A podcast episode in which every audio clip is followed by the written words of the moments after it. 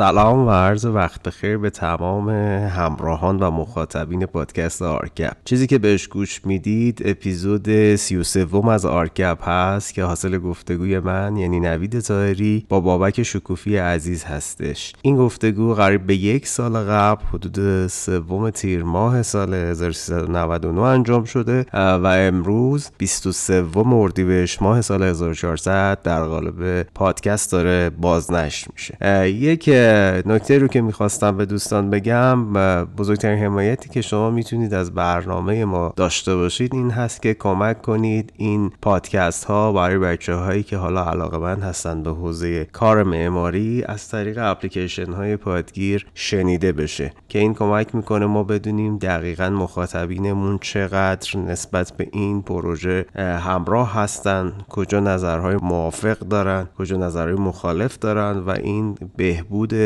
کیفیت این پروژه رو در بر خواهد. با ما همراه باشید تا در ادامه به این گفتگو گوش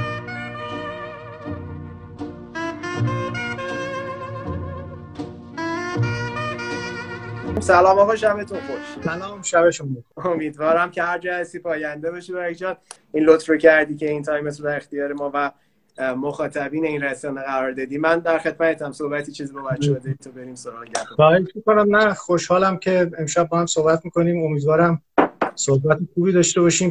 خب زنده باشی. آقا من برای اینکه حالا خیلی وارد حاشیه نشم مستقیما میرم شاید سر اصل مطلب. اینطوری رو بهتر صحبتمو شروع کنم. اساسا تو حرفه ما شما به این که ما یه پدیده به اسم یه تعداد یه رده ای از معمارای شناخته شده مشهور حتی با تعبیر سلبریتی داریم قائل هستید یا نه؟ یعنی اساسا این رو به نظرت ماهیت بیرونی داره یا صرفا یه اعتبار رسانه ایه نه این واقعیت خب واقعیت رو که نمیشه انکار کرد. مثل بسیاری از سنفای دیگه مثل پزشکا که خب بعضیاشون مشهورترن مثل حتی هنرپیشه ها بعضیاشون مشهورترن. مثل آشپزا بعضیاشون مشهورترن. خب تو این رشته هست دیگه. دیگه این واقعیت خارجی ربطی به موافقت یا مخالفت من نداره. چیزی که هست. خب حالا اگر از این بود ورد بشیم که شما کلیت مطلب چون بعضی از دوستان اصلا این رو کلا قائل به این نیستن همچین چیزی وجود داره. یعنی تصویر ذهنشون مثلا این چند وقته چون به هر شکل 7 جلسه ما قبل از این گپ و گفتی که امشب با هم داریم با بقیه دوستان صحبت کردم. توی نظرات کامنت ها می‌دیدم که بعضی ها اصلا میگن آقا تعبیری که از اون سلبریتی و اینها هست یه چیز دیگریه. اینی که شما توی یه حرفه تخصصی مشغول میشی اینا این خیلی فرق می‌کنه. در صورتی که مثال قشنگی شما زدید حتی بعضا ما یه پزشکی داریم که امروز شاید از یک بازیگر اینا خیلی شناخته شده است. تو همین فضای ایران ما پزشکایی داریم که کار همزمان با حفظ سمت مثلا آرتیست هم هستن ترانه سرایی هم می‌کنن نمی‌دونم آهنگ هم آلبوم هم بیرون میدن خیلی هم مورد توافق جمع قرار می‌گیره. ولی خب حالا معمارا در عین چند بعدی بودنه من میام رو اون وجهه حرفه‌ایش حالا یه مقدار بیشتر صحبت کنیم. خب می‌دونی از دهه مثلا 80 میلادی که اون بیلباو movement اتفاق افتاد و فرانک گری اون موزه گوگنهایم بیلباو رو طراحی کرد. یه ذره جریان های فکری تو دنیا به این سمت چرخید که یه سری از معمارا starchitect ن یعنی فراتر از جایگاه خودشونن. حالا من صحبتی که دارم ما تو ایران قاعدتا حتی اگر توی رسانه یا تو ذهن همه من و شما یه عده آدم توی این چارچوب قرار بگیرن اینها تحت یه فرمول خاصی نمیشه جمعشون کرد. حالا راحت تر بگم ما یه نظام سنفی یا یه نظام تخصصی نداریم که این آدم ها تحت تاثیر اون حالا حضورشون اون بروز اجتماعیشون اون تاثیر لازم رو بخواد بذاره. نظرت راجع به این وجه ماجرا چیه؟ حالا اگر بخوام یکم بیشتر. ببین آره متوجهم تقریبا به چی داری اشاره می‌کنی.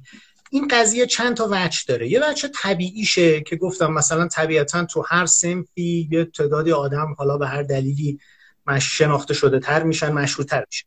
ولی در ایران به خاطر شرایط ویژه‌ای که ما الان داریم این یه مقداری در یه زمینه های ممکن از حالت طبیعی خودش خارج شده باشه. به دو دلیل. یکی اینکه ما الان نهاد فراگیر سنفی مثل جامعه معماران ایران یا انجمن سنفی معماران ایران نداریم. حالا با دلیلش کاری نداریم. در اوایل دهه 80 خیلی تلاش شد که جامعه معماران ایران راه بیفته. ولی خورد به یه مشکلات یا یه سری مسائلی اتفاق افتاد که بعدش هم دیگه نتونه ثبتش رو ادامه بده.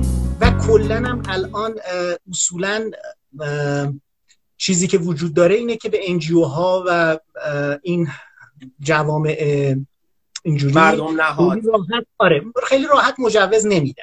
حالا در قیاب یک جامعه معماران سراسری در واقع شاید بل اجبار و شاید حالا به هر دلیل دیگه ای گاهی یک جمعی از چهره های مشهورتر معماری حالا تحت عنوان الیت یا هرچی میان و اون کارکردی رو که نهاد سنفی باید انجام بده و متاسفانه ما نهاد سنفی سراسری الان نداریم. نهاد سنفی سراسری که معماران با شخصیت حقیقی خودشون عضوش بشن. در واقع الان ما جامعه مهندسان مشاور ایران هست انجمن سنفی معمار شهرساز هست که اینا شخصیت های حقوقی عضوش میشن. یعنی شرکت های مهندس مشاور عضوشن نه افراد حقیقی. حالا وقتی که ما نداریم یک نهاد سراسری سنفی رو که افراد حقیقی عضوش بشن جامعه معماران ایران رو نداریم بعضی از این عملکردهایی که این نهاد سنفی سراسری باید بر عهده داشته باشه به طور الزامی یک گروهی از معمارانی که ممکنه حالا شناخته تر شده باشن بر عهدهشون قرار می‌گیره یا اینکه حالا خداگاه یا ناخداگاه خواسته یا ناخواسته در اون موقعیت قرار می‌گیرن که بخشی از اون وظایف انجام بدن. مثلا ابراز نظرهای کلی هست بیانیه هست هم تو زمینه های سنفی و هم گاهی هم تو زمینه های اجتماعی. این یه, یه بخش قضیه است که یه ذره غیر عادی کرده قضیه رو از اون حالتی که به طور طبیعی خب هر جایی آدمای آره مشهورن. ولی یه مسئله مهم دیگه هست در این مورد و اونم اینه که واقعیت اینجاست که تو ده 15 سال گذشته ما خیلی خیلی دانشکده های معماری زیادی تو ایران داشتیم تاسیس بله. شدن و دانشجوهای معماری زیادی فارغ التحصیلی زیادی و اصلا اوورلود کرده فرابارگذاری کرده جامعه حرفه معماری رو. ما مثلا من الان فکر می‌کنم هفت برابر تعداد معقولی که یک کشوری در سایز ما باید معمار داشته باشه الان معمار فارغ التحصیل دانشگاه داریم. آره این باعث میشه این فرابارگذاری شدن جامعه معماری و تعداد خیلی زیاد معمارای جوون که الان وارد بازار شدن باعث شده که خب اینا همشون که بازار کار نمی‌تونن داشته باشن چون خیلی زیادن فارغ التحصیلات بعد در نتیجه وارد بخش حرفه‌ای و جدی معماری نمی‌تونن بشن. بخش عمده ایشون چون وارد بخش جدی معماری نمی‌تونن بشن وارد حاشیهش میشن. ناخداگاه اولا اینکه این جامعه بزرگ فارغ التحصیلان جوون معماری ایران الان برای خودش اصلا یه رسانه درست کرده به قول شما مثلا سلبریتی درست کرده از فضای از این بازی ها درست کرده فضای گاسیپ درست کرده فلان بیسا. این مال اینه که خیلی زیاد شدن. مال اینه که بخش عمده ایشون در متن نیستن در اصلی معماری نیستن در نتیجه مجبورن تو حاشیه باشن و همین در حاشیه بودن هم به همین داستان ها یه مقداری به طور غیر عادی دامن میزن درسته. خیلی جالبه. حالا یادم با هم صحبت می‌کردیم گفتی که از نظام سنفی معماری توی ژاپن مثال زدی شما که یه تعداد فارغ و تحصیلا به نسبت افرادی که عضو اون جامعه تخصصی هم یه چیز قریب به ده درصده در که توی ایران خب ما یه همچین قابلیتی نداریم. یعنی اگر حالا ما تنها نهادی که یه جورایی الان فارغ التحصیلای معماری به صورت حرفه‌ای عضوش میشن و وزارت راه شهرسازی بهشون پروانه اشتغال میده نظام مهندسی ساختمانه. که خب عملا هر کسی یه مسیر رو تعیین می‌کنه و تا این مسیر هم اینه که وارد نظام مهندسی میشه دیگه. یعنی نظام مهندسی هم عملا تبدیل شده به ماشین بزرگ امضا فروشی به جای اینکه بله. کار نهاد سنفی رو بکنه. ببین خب سالها همه معمارا میگن که ما نظام معماری می‌خوایم یا یک انجمن سراسری معماری می‌خوایم جامعه معماران می‌خوایم عملا اون اون عمل کردی که الان نظام مهندسی داره انجام میده اینه که یک ماشین بزرگ فروش امضاست. امضا و راند یه سری توضیح کار حداقلی. بله دقیقا همینه. حالا مطلب من بیشتر صحبتم سر این بود که اون نسبت مهمه. یعنی اگر مثلا یه کشوری مثل ژاپن که امروز معماری معاصرش در دنیا حرف واسه زدن داره میاد حدود ده درصد آدمایی که از دانشگاه فارغ التحصیل میشن رو اجازه بهشون میده بیان توی نهاد تخصصی جایی بگیرن و اون موقع این آدم ها شاید صاحب یک نوع امضایی بشون. چه جوریه که ما تو ایران این کارکرد رو داریم یا نداریم؟ یا اصلا نانوشته است؟ چون به قول شما مثلا ممکنه یه چیزایی حالا قانون نشده وضع نشده ولی تو سیستم ای شاید تو ایران امروز نمی‌دونم چند درصد از معمارا دارن کار جدی می‌کنن و درصد بالایی از پروژه های ویژه مال اون دسته از معماراست اینو یه عدد یه تناسبی نسبتی میشه برای اشاره خوبی کردی. ببین در ژاپن همونطور که خودت گفتی حدود مثلا 65 هزار نفر فارغ التحصیل معماری داره. ولی از این 65 هزار نفر 6 هزار نفرش عضو انجمن معماران ژاپن چون انجمن معماران ژاپن هر کی فارغ التحصیل بشه نمی‌تونه عضوش بشه. باید یه رزومه داشته باشه مثلا کار ساخته شده داشته باشه بفرسته کنه تقریبا این حالت تو همه جای دنیا هست. یعنی بله. ده درصد کل اون فارغ التحصیلای معماری اون بخش اکتیو بالای حرم حرفه‌ای رو تشکیل میدن. یعنی مثلا فرض کن که اونا دفاتر خودشونو دارن اون 90 درصد بقیه تو اون دفاتر رو الان متاسفانه و, و کسی اگه می‌خواست مثلا فرض کن که خودش رو به یه فارغ التحصیلی دانشجو معماری اگر در رویاش به این میاندیشید که خودش رو بخش جدی این حرفه برسونه کافی خودش فکر کنه که می‌تونه خودش رو به ده درصد بالای هرم برسونه کارش رو افتاده. ولی وقتی که تو ایران در حال حاضر تعداد فارغ های معماری خیلی بیش از عجیب غریب عجیب غریب شده به خاطر اینکه تو 15 سال گذشته تو هر گوشه همینجور دانشکده معماری احداث کردن و به خاطر اینکه بازار وجود داشت و این الان انقدر تعداد فارغ التحصیلات زیاد شده به خاطر این که اگه مثلا 20 سال پیش شما مثلا فکر می‌کردین که اگه ورودی کلاستون 50 نفره در اون سال شما اگه جز 5 نفر اول کلاس باشینه همون 10 درصدی که اشاره کردم بعد از فارغ التحصیلی کارتون راه میفته. الان انقدر زیاد شده که مثلا شاگرد اول اون 50 نفر هم باشی لزوما کارت راه نمیفته. یعنی دیگه حتی رسیدن به 10 درصد هم کافی نیست. مثلا باید برسونی مثلا به 2 درصد یا 1 درصد. در نتیجه این داستان بازم بیشتر دامن زده به همین بحثایی که تو گفتی در مورد حاشیه معماری و از این داستان ها درسته. خب پس حالا مثلا تو ایران میگی یعنی از ده درصد هم کمتره آمار واقعی رو اگر. یه درصد. آره یه درصد. چون من به نظر من الان فارغ التحصیلای ما تعدادشون ده برابر در سال ده برابر شرایطیه که کشور طبیعی مثل ایران بهش احتیاج داشت آره. البته بحران های خب. اقتصادی اخیر و شرایط امروز ایران رو هم به این ازت اضافه بکنیم. من فکر کنم شانس کمتر از این هم میشه. خب حالا اگر از این حرفت من می‌خوام به اینجا برسم که ما اصولا حالا تو دنیای امروز اگر اون شهرته اون جایگاهی که حالا ما ازش یه معماری میگی می‌رسه به اون بالای هرم و حالا اسمش رو هر چی می‌خوایم بزنیم مثلا درگیر اون اسم نیستم اسمش starchitect نمی‌دونم معمار ستاره سلبریتی هر چی که هست این آدمه بر یه مبنایی به اون جایگاه می‌رسه. یعنی یه چیزی به این اعتبار داده کردیت داده که این آدم تو اون جایگاه نشسته. خب؟ بله. حالا تو حالت عمومی اون ذهنیت کلاسیک اینه که عمل شما شما رو به اون نقطه میرسونه. یعنی شما کار می‌کنی تلاش می‌کنی و یه جایی نتیجه این تلاش ها و کارتو می‌بینی. تو حرفه ما به نظرت این اتفاق اینقدر خطی و مستقیمه. یعنی شما تلاش می‌کنی کار می‌کنی و یه روزی می‌رسی به اون بالای هرم یا جریان جور دیگری رقم می‌خوره. ببینید هم آره هم نه. خب بالاخره کسی اگه بخواد حداقل در یه دوره متداومی به قول شما توی اون بالای هرم حضور داشته باشه بالاخره مجبور یه کارایی بکنه. ولی یا یه کاری کرده باشه یا حالا به طور یه کاری بکنه. ولی یا یه کار قابل توجهی. ولی مسئله اینجاست که گفتم به دلیل اینکه اینقدر تعداد معمارای جوون ما انقدر زیاده و اینقدر این رقابت در نتیجه برای رسیدن به بالای هرم اصلا سنگین شده که بخش عمده ای از فارغ و تحصیلا در واقع به جای که بیان بپردازن به طور واقعی به اینکه خودشون رو قوی کنن کار حرفهشون رو قوی کنن توانایی هاشون رو قوی کنن سالها زحمت بکشن دود چراغ بخورن مشغول همین حاشیه ها میشن. و حواسشون رو به حاشیه ها جمع می‌کنن به همین انواع اقسام سایت ها و رسانه ها و کانالایی که نمی‌دونم خیلی اوقات 80 درصدش اصلا چیزای خیلی کم ارزش آره چیزای کم ارزش و گاسیپ و چرت و پرت و این چیزاست به جای اینکه به اصل کار بپردازن.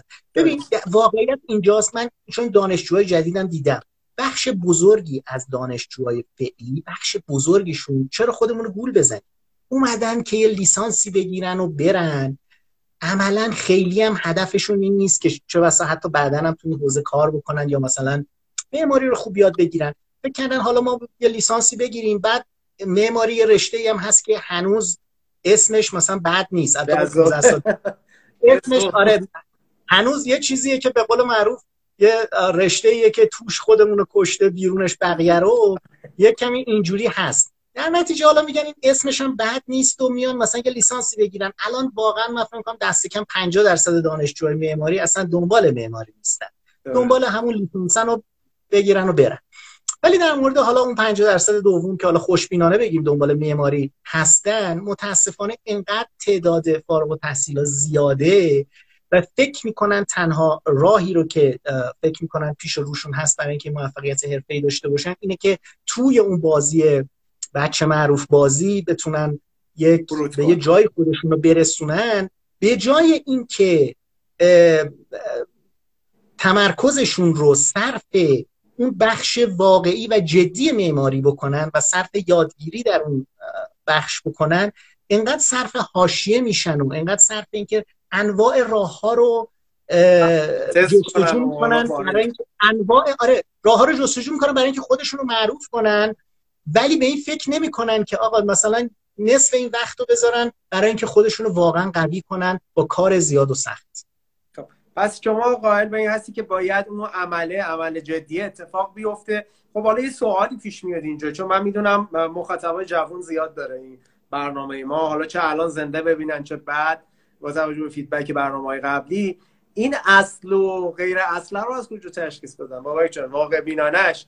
این اصله رو مثلا من باید بابک شکوفی رو بذارم معیار بگم هر کار اون کرد و غیر اصل که کار اصل معماری یعنی متن کجاست حاشیه کجاست. این مرز بین متن و حاشیه تو دنیای امروز خیلی مرز باریکیه و خیلی به هم پیوسته است. یعنی ببین من, من یه ذره نظر رادیکال در این مورد دارم.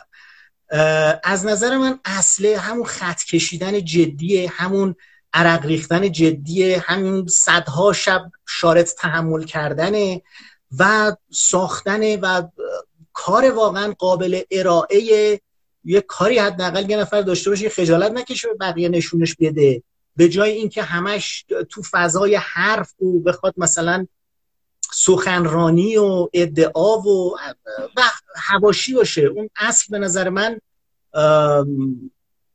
من حالا بخوام خیلی سریح و ممکنه مثلا خیلی با اینجور رادیکال حرف زدن من نباشه. معمار کارش اینه که ساختمون بسازه دیگه. یه ساختمون خوب باید بسازه. اصل اینه به همین سادگی فقط یک ساختمان خوب بسازه.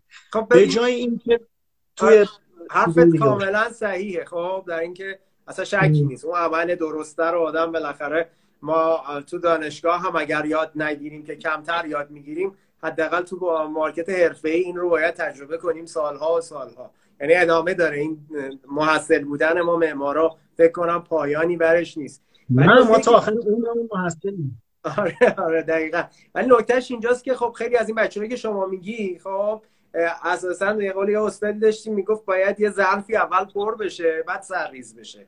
این پر شدنه وقتی که دانشکده ها اینقدر کیفیت آموزشش افت کرده. شما یه زمانی آقا من ورودی 20 سال پیش دانشگاهم. اون موقع اساتیدی که داشتیم خب آدمایی که همین امروز هم جایگاه خودشون رو دارن. یعنی به نام دکتر مهدی حجت نمی‌دونم دکتر فلامکی عیسی حجت. خیلی از استادای ما دانشگاه تهران کماکان اساتیدی هستن که حالا اگه هم بازنشسته شدن اسمشون هنوز تو معماری ما شنیدنیه و ما تو کلاس اونا درس خوندیم. ولی دارم میگم بچه های امروز خب شما نوعی مثلا کار آکادمیک ممکنه نکنید. مثال دارم عرض می‌کنم. و, و خیلی های دیگه هم همینطور. خب اونجا کی داره به این بچه ها درس میده؟ اون آدمی که تو بازار کار حرفه‌ای ورود نکرده. یعنی هی رفته تحصیل کرده و اصلا زمانی برای اینکه کار عملی و عینی و اجرایی و دقیق معماری رو تو محیط خودش تجربه کنه نکرده. و این شده معلم یا آدم دیگه. خب ببین هی این عین گوله برفی که داره آب میشه. خب این جنبش رو چجوری تعمین؟ بالاخره اینم یه بخشی از ماجراست دیگه. یعنی اگر آموزش درست اتفاق بیفته اون کیفیت در یه حدی باشه یا حداقل مقدمش تو ذهن بچه ها آماده بشه. یعنی آدم اومد بیرون از دانشگاه از 100 تا اقلا 50 تاشو فهمیده باشه. 50 تا دیگه حالا میگه تو 50 سال بعدی به دست میارم. ولی خب تو دانشگاه می‌دونیم آقا تعارف که نداریم. تو خیلی از دانشگاه ها حداقل شاید این اتفاق نمیفته خب اگه همه معمارا فقط برن رو اون جنبه این قسمت چی میشه؟ ببین من فکر می‌کنم که بازم میگم من یه ذره نظرم در این مورد رادیکاله. من فکر نمی‌کنم معماری رو بشه تو دانشگاه یاد گرفت. دانشگاه یه جاییه که به یه سری سرفصلایی رو به آدم ارائه میده و یه سری سرفصلایی رو به آدم معرفی می‌کنه و شروع به حالا یه سری تمرین های اولیه می‌کنه. ولی من یه جوری فکر می‌کنم که معماری رو توی دفتر معماری میشه یاد گرفت و چه بسا از یه معماری از یه معمارای دیگری در جریان کار اجرایی و کار واقعی. البته حوزه معماری خب من می‌دونم چیزهای مختلف داره. مثلا نقد معماری هست تدریس معماری هست ادبیات معماری هست. من مشخصا میگم من توی اون حوزه ای که معطوف به ساختنه یعنی اون کاری که اصلا معمار از ریشه کلمش اومده architect از ریشه کلمش اگه بخوایم با اون قسمت کار داشته باشیم من فکر می‌کنم معماری رو بیش از دانشگاه توی دفتر معماری میشه یاد گرفت. ولی خب قائل به این هستم که معماری جنبه های مختلف داره نقد داره بررسی داره تولید ادبیات معماری داره تدریس داره اینا همه هست. ولی اون بخشی که مشخصا یک کار معطوف به ساختنه رو بیش از دانشکده توی دفاتر معماری و در جریان کار عملی میشه بسیار عالی. خیلی جذاب. اتفاقا دقیقا من هم چند وقت پیشم گفتگوی با جناب مهندس بهشتی داشتم و دقیقا دیدگاه شما رو. از جهت اینکه مدرسه معماری جایی نیست که ما معماری یاد بگیریم حداقل. صحبتشون این بود نه اینکه حالا مسیر چی هست ولی می‌گفتن آقا اونجا یه چیزهایی به شما درس میدن که یه ابتدایی از داستانه. مثل بحث اینه که ما الفبا رو توی اول دبستان یاد می‌گیریم ولی شعر گفتن کسی یادمون نمیده دیگه. یعنی این چیزیه که بعد اتفاق میفته صحبتمون رسید یه چیزی رو شما اشاره کردیم. من فقط توی پرانتز گفتی که امروزه رسانه ها خیلی قدرتمند شدن تو حوزه کار معماری. یعنی شاید 20 سال پیش چند تا مجله علم پژوهشی ما داشتیم نهایتا. در بهترین حالت فکر می‌کنم مجله معمار بود و و بس دیگه چیز خاصی نه ولی امروزه الا ماشاءالله مجله تخصصی اینا داریم. به نظر تو این مجلات خب می‌دونیم تو دنیایی که تو حرفه های دیگه رسانه در بزرگ کردن آدما خیلی موثره. یعنی شما می‌بینی که رسانه ها با تمرکز روی یه نفر می‌تونن آدم رو به عرش ببرن یا به فرش. تو عرصه معماری آیا همین کارکرد رو فکر می‌کنی رسانه داره؟ و یه سوال رادیکال بعدی هم می‌خوام ازت بپرسم چون گفتی مشکلی نداره. اگه یه سوالی که از بعضی از دوستان به مزاقش خوش نمیاد آیا احساس می‌کنی که یک گروه بندی هایی هم تو این مدیا هست که یه عده‌ای همیشه مطرحن یه عده‌ای رو اصلا نمی‌بینیم ما؟ ببین جوابت دیگه کوتاه جواب بدم. جوابت بلس رسانه ها تاثیر دارن چرا انقدر زیاد شدن؟ چون تعداد معمارا زیاد شده و یه مقداری هم فرهنگ عمومی جامعه نسبت آشناییش نسبت به معماری بیشتر شده. ولی آیا دستبندی هست تلاش برای مثلا مطرح کردن یه سری چهرهایی که خاص هست که ممکنه نزدیک باشه به صاحب اون رسانه مثل همه جای دنیا؟ بله این هم هست. این تو هر زمینه ای مثلا فرض کن که هر خبرگزاری خصوصی ممکنه به یک طرز فکری نزدیک باشه که یا به یه اشخاصی. بله این هم هست. درسته. ولی خب حالا با توجه به اینکه حالا این تعدد داریم یه ذره تو معماری بعضی موقعی خیلی پررنگ میشه. یعنی شما احساس می‌کنی که یه همچین اتفاقی میفته خب حالا بله. آره این البته نکته مهم صحبت شما همون تعدد وجود انسان ها توی این حرفه است که شاید یه دهه پیش دو دهه پیش سه دهه پیش انقدر آدم تو حرفه معماری نبود واقع بینانش. بله.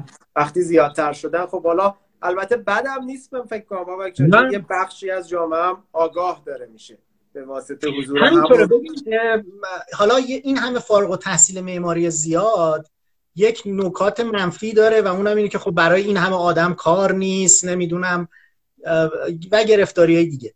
ولی یک خاصیت مثبت داشته و اونم اینه که کمک کرده به ارتقاء فرهنگ عمومی جامعه در مورد معماری.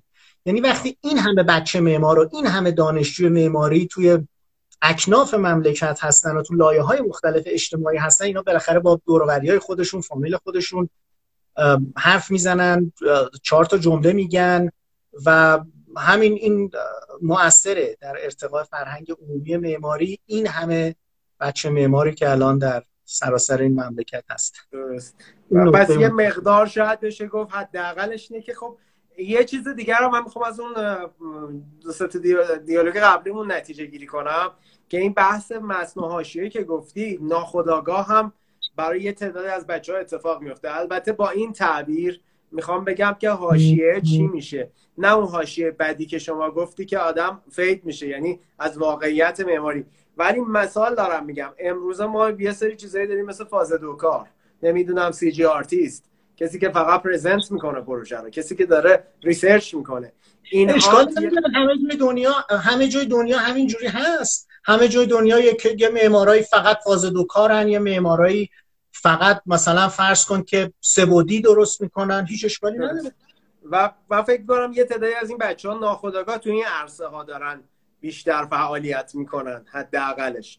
شاید اون خط و خطوط اولیه رو خیلی ترسیم نکنن ولی حضورشون به هر شکل موثر توی شکلی اون نهایت داستان. من یه سوالی که حالا خیلی موقع می‌دونم چون بچه ها به مثلا مسیج میدن دایرکت میدن کامنت می‌ذارن که آقا آیا این یک مثلا شورتکاتی داره؟ یه میانبری وجود داره تو این حرفه که مثلا شما بگی من الان میام از یه دانشگاه خوبی هم فارغ التحصیل میشم. مثلا یه دانشگاه دولتی هرچی با یه رتبه بالایی و فلان و بیسار. و مثلا من شانس موفقیتم از فلان دوستی که توی دانشگاه اقماری داره توی شهر مثلا فرعی تری تحصیل می‌کنه بیشتر هست. یه همچین چیزی یعنی میانبری وجود داره؟ نه نه ببین راستشو بخوای میانبر نداره. ما متاسفانه انقدر جامعه کوتاه مدت شدیم و انقدر توی این سالهای گذشته یا دهه های گذشته به تازه به دوران رسیدگی دامن زده شده که همه به دنبال اینه که سریع و بدون مثلا با کمترین تلاش رو به هر قیمتی شده پولدار شن همه با کمترین تلاش رو با سریعترین میانبر برن معمار شن. نه ببین معمار واقعی شدن میانبر نداره. عرق ریختن می‌خواد دود چراغ ریختن می‌خواد شکست خوردن می‌خواد صد بار زمین خوردن و دوباره بلند شدن می‌خواد. مطالعه کردن خیلی چیزای دیگه. ببین با میانبر میشه شامورتی بازی کرد. با از طریقای میانبر میشه. چیز کرد شلوغ بازی کرد. ولی معمار نمیشه شد. نه معمار نمیشه شد. معمار نمیشه من, من, من اصلا این جستجوی میانبرها رو هم اصلا نمیپسندم. ما هممون می‌خوایم به هر قیمت شده یه جوری فقط بزنیم و بریم. دقیقا. اگر این نبود واقعا یه بخش زیادی از اقتصاد ما الان درگیر همین موزله دیگه. دقیقا تو همین اینستاگرام صفحه داره. میلیون ها نفر این آدم رو دارن دنبال می‌کنن در سودای موفقیت. تنها کسی که موفق شده همون صاحب اون organization ه تصور short time جامعه ایرانی. که خیلی زود به نتیجه برسیم. فکر کنم دامن زده به این جنبه. حالا خود توصیه خاصی به جز این چیزایی که گفتی آقا باید تلاش کن زحمت بکشن. خب خیلی از بچه ها مسیر رو شاید نمی‌دونن. یعنی ابتدای راه رو فکر می‌کنی از کجا شروع بکنن؟ الان فارغ تحصیل شدن و می‌خوان وارد حرفه بشن ببین واقعا نمی‌دونم. من فکر می‌کنم که حالا یه حرف کلیشه ای هست که میگم به تعداد آدم راه وجود داره. من شاید به هیچ کس غیر از خودم نتونم توصیه بکنم. ولی حالا به تجربه خودتون میگم. مثلا شما از دانشگاه اومدی بیرون چی کار کردی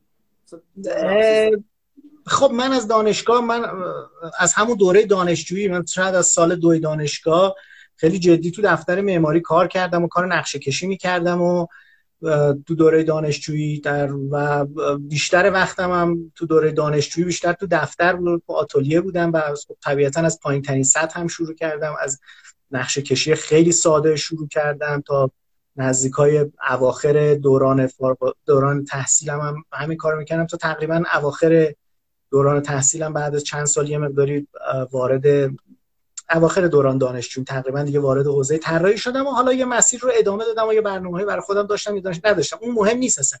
ببین الان من فکر می‌کنم در شرایط فعلی این همه فارغ و تحصیل زیاد معماری اولا نصفشون که اصلا تو این حوزه کار نخواهند کرد. به خاطر اینکه نصفشون اصلا نیومدن تو این حوزه کار کنن. آره. ولی در مورد اون نصفه دومی که می‌خوان در این حوزه کار کنند ببین چیزهای مختلفی وجود داره. حتما لازم نیست که همشون طراح بشن. می‌تونن مثلا فرض کن که یه پیمانکار خوب بشن. می‌تونن یه سازنده خوب بشن. می‌تونن اصلا یه در و پنجره ساز خوب بشن. می‌تونن برن مثلا تو انواع حوزه های دیگری هست که با در واقع داشتن مدرک معماری می‌تونه مدرک معماری بهش کمک کنه که کمک کنه یک کارو آره اون یک کارو بتونن خوب انجام بدن. ولی اون گروهشون که می‌خوان وارد بخش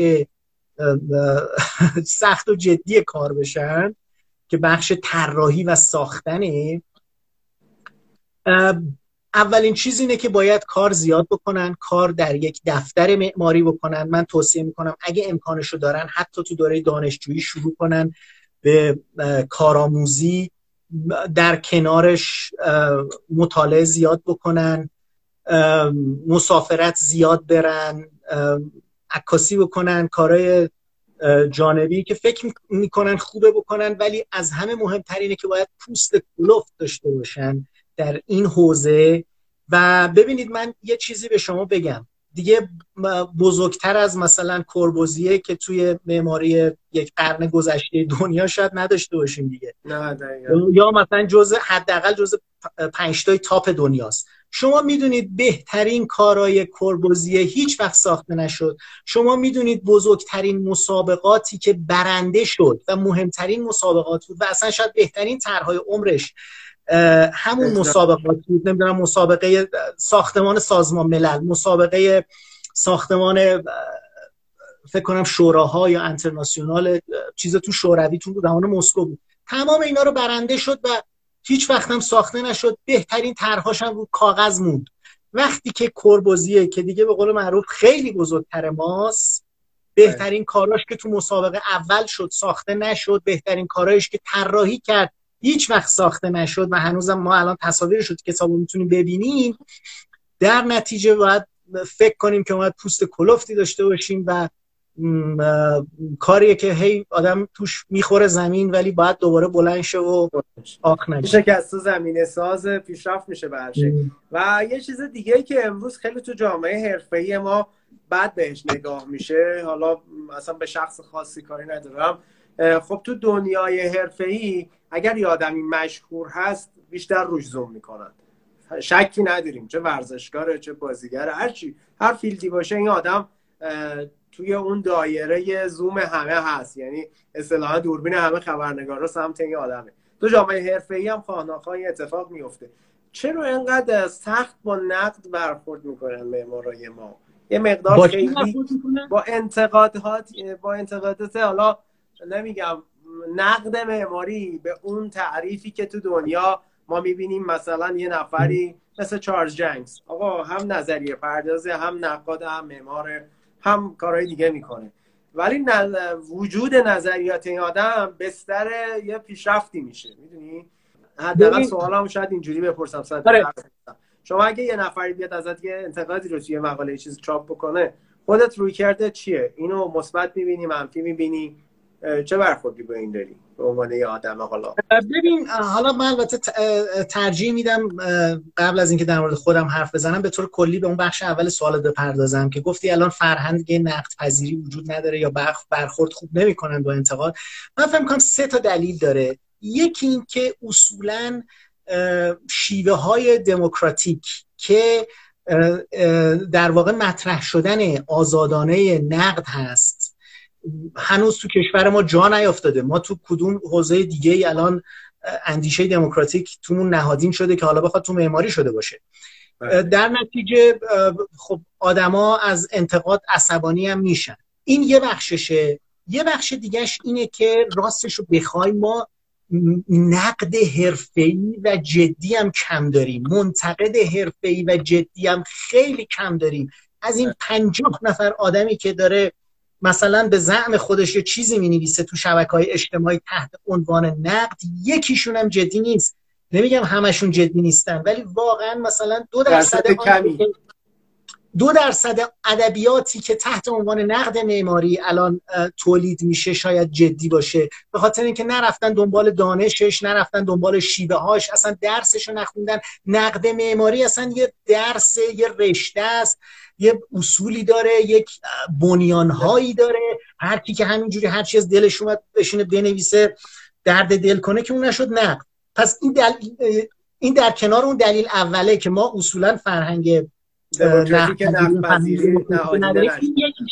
یه دلیل دیگه هم اینه که اساسا به دلیل همین جمعیت زیاد معمارا و اینکه این رسانه ها الان خیلی فعالن رسانه های معماری و گاسیپ ها و این و اون و از این حرفا یه مقدار زیادی از آنچه که تحت عنوان نقد معماری در این فضاها منتشر میشه بیشتر خال زنک بازی و گاسیپه بله. هر سه این سه تا دلیل وجود داره. بسیار و خب پس به این ترتیب تو میگی برای همین معمارها باز برخوردشون با این ماجرا خیلی جدی شاید نیست. یعنی به هر سه دلیل. این اتفاق میفته. پس علت رو در این می‌بینی شما به نحوی. عرض می‌کنم در جمع یه چیز جالبی من به شما یا با یه دوستی داشتم صحبت می‌کردم. ایشون حتی پرداختن به این موضوعی که من شما امشب گفته کردیم راجع بهش رو هم حاشیه می‌دونست. یعنی گفت به نظر من اصل داستان جای دیگه حتی پرداختن به این موضوعات هم حاشیه است. ببین شما الان یه خطوطی رو داری هایلایت می‌کنی برای مخاطبی که جوونه. یا حتی بچههایی که من می‌دونم 5 سال 10 سال وارد کار حرفه‌ای شدن ولی جایگاه خودش رو پیدا نکرده اون آدم. یعنی به قول شما نمی‌دونه حتی این آدم باید واقعا فقط خط بکشه. چون اونم اگر اشتباه نکنم داشتیم با هم صحبت می‌کردیم گپ می‌زدیم و جدای از این گفتگوه. شما اشاره کردی که یه نبوغی می‌خواد. هر کسی نمی‌تونه اون جایگاه رو بهش برسه. این یعنی یه, یه کاراکتر خاصی داره اون معماری که تو اون لول می‌رسه یه همچین چیزی. حالا من نگفتم یک نبوغ یا هرچی ولی واقعیت اینجاست که تو همه جای دنیا آره. نه ببین واقعیت اینجاست که تو همه جای دنیا معماری یک رشته نخبه گرایان است. رشته که برای ده درصد بالای حرم فارغ و تحصیلان در اون رشته رشته خوبیه. اگه بخوام سریح بگم معماری رشته نیست که برای متوسطا خوب باشه. بعضی از رشته ها هست. مثلا چه می‌دونم ممکنه که یه کسی که دکتر باشه یه دکتر متوسط هم اگه باشه بالاخره کار خودش رو را میندازه و یه مطلبی داره و حالا ممکنه خیلی فوق العاده نباشه ولی به هر حال داره کارشو می‌کنه. یا مثلا توی یه رشته مهندسی دیگه ممکنه حالا یه مهندس مکانیک متوسط هم بالاخره یه جایگاه چیز داشته باشه. آره. متاسفانه معماری توش اگه بخوام راحت بگم متوسط باشی خیلی بهت خوش نمیگذره و این ماهیت این رشته است. درست خب من حالا با توجه به که فکر کنم صحبت خوبی در این زمینه الان شد یه سوالی دارم. شما اون پروژه حالا می‌خوام شخصیش کنم یه ذره. خب قبل از اینکه پردیس سینمای آزادی رو شما انجام بدی می‌دونم یه عالمه پروژه دیگه هم انجام بدی ولی خب شاید خیلی از بچه که مخاطب ما هستن به اسم اون پروژه بابک رو مثلا شاید می‌شناسن. چقدر واقعا چقدر زمان و چقدر انرژی و چه تعداد پروژه قبل از اون بابک جان تو اتفاق افتاده بود برات و کار حرفه‌ای کرده بودی زمانی که اون پروژه رو خطشو کشیدی؟ ببین نسبتا زیاد. به دلیل اینکه گفتم من از سال دو از مثلا ابتدای سال دو تو دفتر معماری کار می‌کردم و خیلی جدی هم کار می‌کردم و بیشتر وقتم تو دفتر بودم تا توی دانشکده. در نتیجه نسبتا تجربه جدی داشتم. در مورد سینما آزادی حالا یه توضیحی بدم. اون اول یه مسابقه بود و مسابقه ای بود که برای یه زمین بزرگ در نظر گرفته شده بود. یعنی زمین فعلی سینما آزادی که الان توش ساخته مساخته شده فقط اون نبود. زمین بغلیش هم که الان پارکینگ زمین سمت راستش زمین شرقیشم جزء برنامه مسابقه بود. یه زمین مربعی بزرگ 2000 متری بود و ما طراحی رو باید برای اون زمین بزرگ 2000 متری می‌کردیم. و اون طرح منم که برنده مسابقه شد این چیزی نبود بله اصلا یه طرح دیگری بود برای زمین خیلی بزرگتری. بعد از یه مدتی اون موقع کارفرمای پروژه اومد گفتش که ما زمین بغلی رو نتونستیم بخریم و تو همین زمین فعلی می‌خوایم بسازیم. زمین فعلی هم یه 8 متر از بر عباس عقب نشینی داشت. در نتیجه چیز در حدود 900 متر مربع کلا زمین باقی موند. به جای اون 2000 متر مربعی که اصلا زمین مسابقه بود اون طرح من اصلا برای اون 2000 متر طراحی شده منتها بعدا کارفرما اصرار داشت که همون میزان تراکم و همون میزان متراژی که تو مسابقه در یک زمین 2000 متری پخش شده بود حتما بله. حالا توی زمین 900 متری داشته باشه و این خب خیلی کار طراحی رو سخت و پیچیده کرد دیگه. خیلی هم فشرده کرد و خیلی آره، فشردگی فضایی خودش رو توی کار به عنوان یه مسئله مهم نشون می‌داد درسته. اتفاق قصه حالا من که خوندم بقیه دوستانم امیدوارم ارجاع کنن به گفتگوی قبلی که شما راجع به این پروژه داشتی و جزئیات بیشترش رو اونجا می‌کنم. من می‌خواستم این نتیجه گیر رو بکنم که یک روزه و توی زمان کوتاهی شما به اون درجه از حالا اعتبار و شهرت حالا در سطح معماری ایران شاید دست پیدا نکردی و سالها هنوزم نکردی.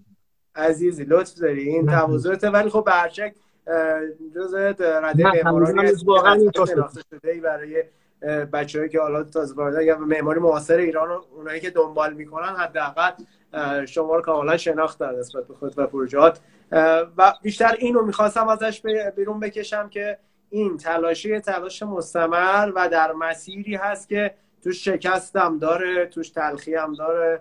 توش آره اصلا شکست و تلخی های هر روزه داره. بله. میگم این رشته ما توش خودمون رو کشته بیرونش بقیه رو. نه. و خیلی این جنبه شاید مهم باشه. آقا ما با توجه به اینکه تقریبا دیگه به لحظات آخر چون سر یک ساعت خودش اتوماتیک به اتمام می‌رسه حالا یه مقدارم که مشکلات فنی ارتباطی داشتیم. آیا حالا صحبتی گفتگو توصیه چیزی که اگر حالا به نظرت می‌خوای حالا با مخاطبینمون در میون بذاری؟ با توجه به اینکه می‌دونم درصد بالایشون دوستانی هستن که واقعا با دل و جون چون بچه‌ای که براشون مهم نیست این اصلا جنبال نمی‌کنن. و این تعداد نفرات مخاطب توی برنامه زنده اونم برای مدیایی که خیلی بزرگ نیست. چون من می‌بینم صفحات چند صد هزار نفری هم گپ و گفت را میندازن. پنجاه نفر هم شاهد گفتگو نیستن. و خب فکر می‌کنم حداقل برای اینکه این زمانه هدر نشه یه چیزی که به نظرت مهمه بچه توجهشون رو بیشتر ببرن سمت این به عنوان اونایی که تو ابتدای مسیرن حداقل. ببین به نظر من این دنبال میانبر رفتن و اینکه بشینن به این موضوع فکر کنن که چجوری می‌تونن زود معروف شن و انواع راهاش رو جستجو بکنن بپردازن به اصل قضیه بپردازن واقعا به خود داستان. اگه به خود طراحی و به خود ساختن و مقتضیاتش فکر بکنن بهتر از این راه های میان بره. و دومیش هم اینه که پوست کلفتی داشته باشن و طاقت زیادی برای مشت خوردن و خوردن زمین و خسته نشدن و بازم بلند شدن و بازم بلند شدن. آها مرسی دم شما واقعا این حالا این بحثی که میگی یه چیزیه که تمام کسایی که کار ای کرده باشن بارها در این جایگاه قرار گرفتن که اون انتظاری که داشتن برآورده نشده و این صبوری می‌خواد و به قول شما یه پوست زخیمی که کم نیاره توی این بازی. جان واقعا متشکرم که این تایم دیر وقت رو از خانواده و خودت به ما اختصاص دادی. لطف کردی اومدی و همین تشکر بابت این حضورت و توصیت هم امیدوارم بچه ها یه مقدار ولی خب آویزه گوششون بکنن که اتفاق یک روزه و یک باره هیچ معجزه یعنی رخ نمیده اینجوری نه. توصیه می‌کنی مسابقات رو بچه ها شرکت کنن و فعال باشن آره توصیه می‌کنم. توصیه می‌کنم ولی لزومی نداره که حتما بخوان فکر کنن که تو همین اولین دومین مسابقه باید برنده شن یا حتی تو دهمیش باید برنده شن.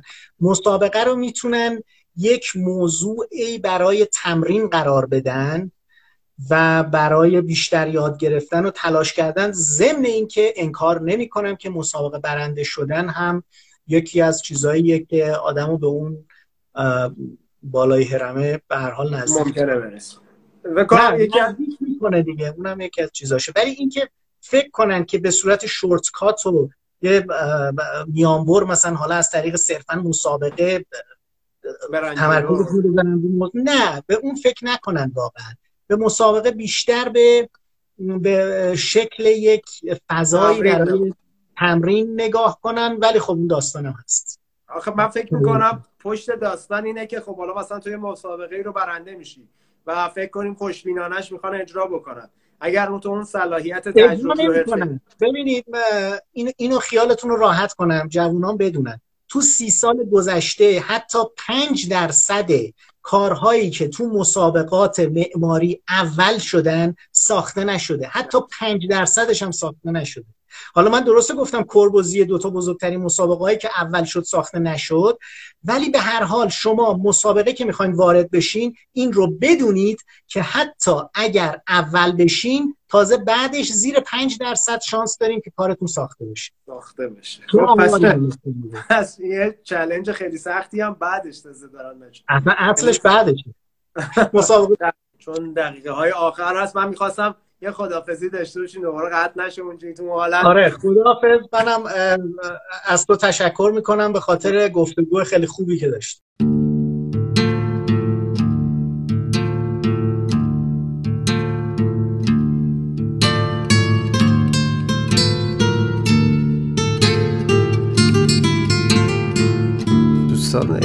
که به اون گوش دادید اپیزود سوم از فصل دوم پادکست آرگپ بود. امیدوارم که از این اپیزود لذت برده باشید. این اپیزود در راستای تصویر شفافی از واژه معمار سلبریتی یا معمار ستاره و از نگاه ریزبین مهندس بابک شکوفی بود. حامی مالی این اپیزود ما پروژه فرهنگی پن آرک هست که در وبسایت ما با آدرس www.ark gappodcast.ir می‌تونید اطلاعات بیشتر رو در رابطه با این پروژه فرهنگی که یک قلم دستساز هست ببینید و مطالعه بفرمایید.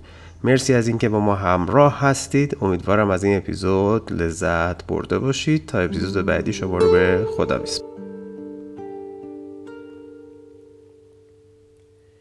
Evening rises, darkness threatens to engulf us all. But there's a moon above, it's shining, and I think I hear a call. It's just a whisper through the trees, my ears can hardly make it out. But I can hear it in my heart, vibrating strong as if she shouts, Oh, Ariadne. I'm coming, I just need to work this maze inside my head. I came here like you asked, I killed the beast, that part of me is dead. Oh, Ariadne, I just need to work this maze inside my head. If only I'd have listened to you when you offered me that thread.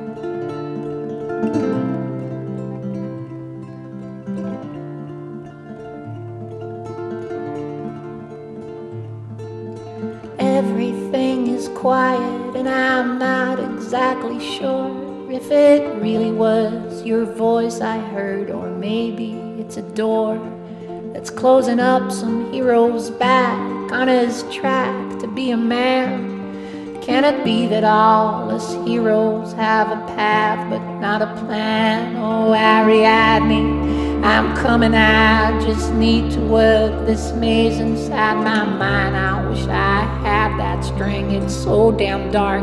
I think I'm going blind. Oh, Ariadne, I just need to work this maze inside my mind. For the life of me, I don't remember what I